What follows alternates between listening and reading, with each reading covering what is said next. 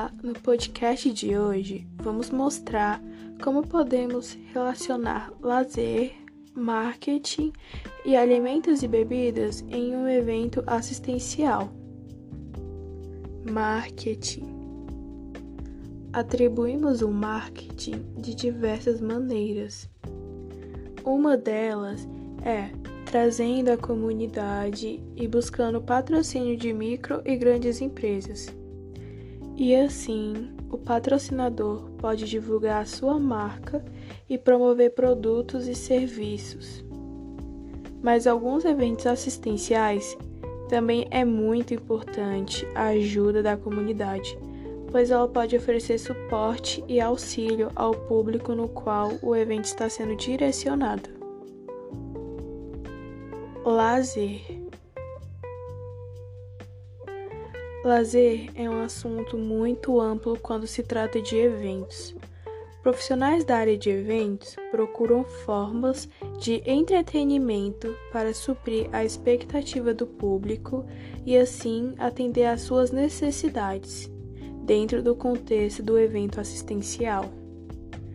Não só trazendo recursos para o evento e nem visando no financeiro, mas levando em consideração a demanda do público.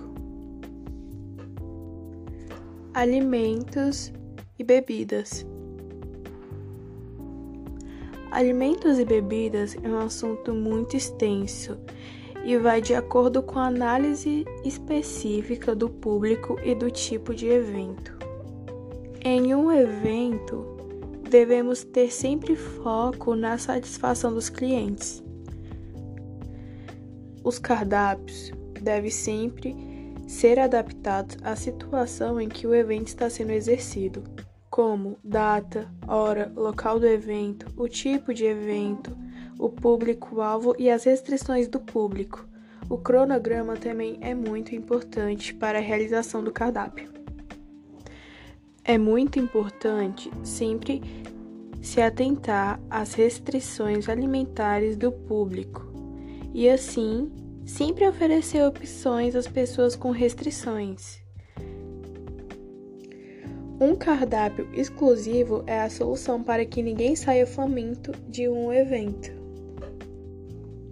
Com isso, concluímos que o evento assistencial engloba várias áreas, mas nem todas são utilizadas da mesma forma em todos os tipos de eventos.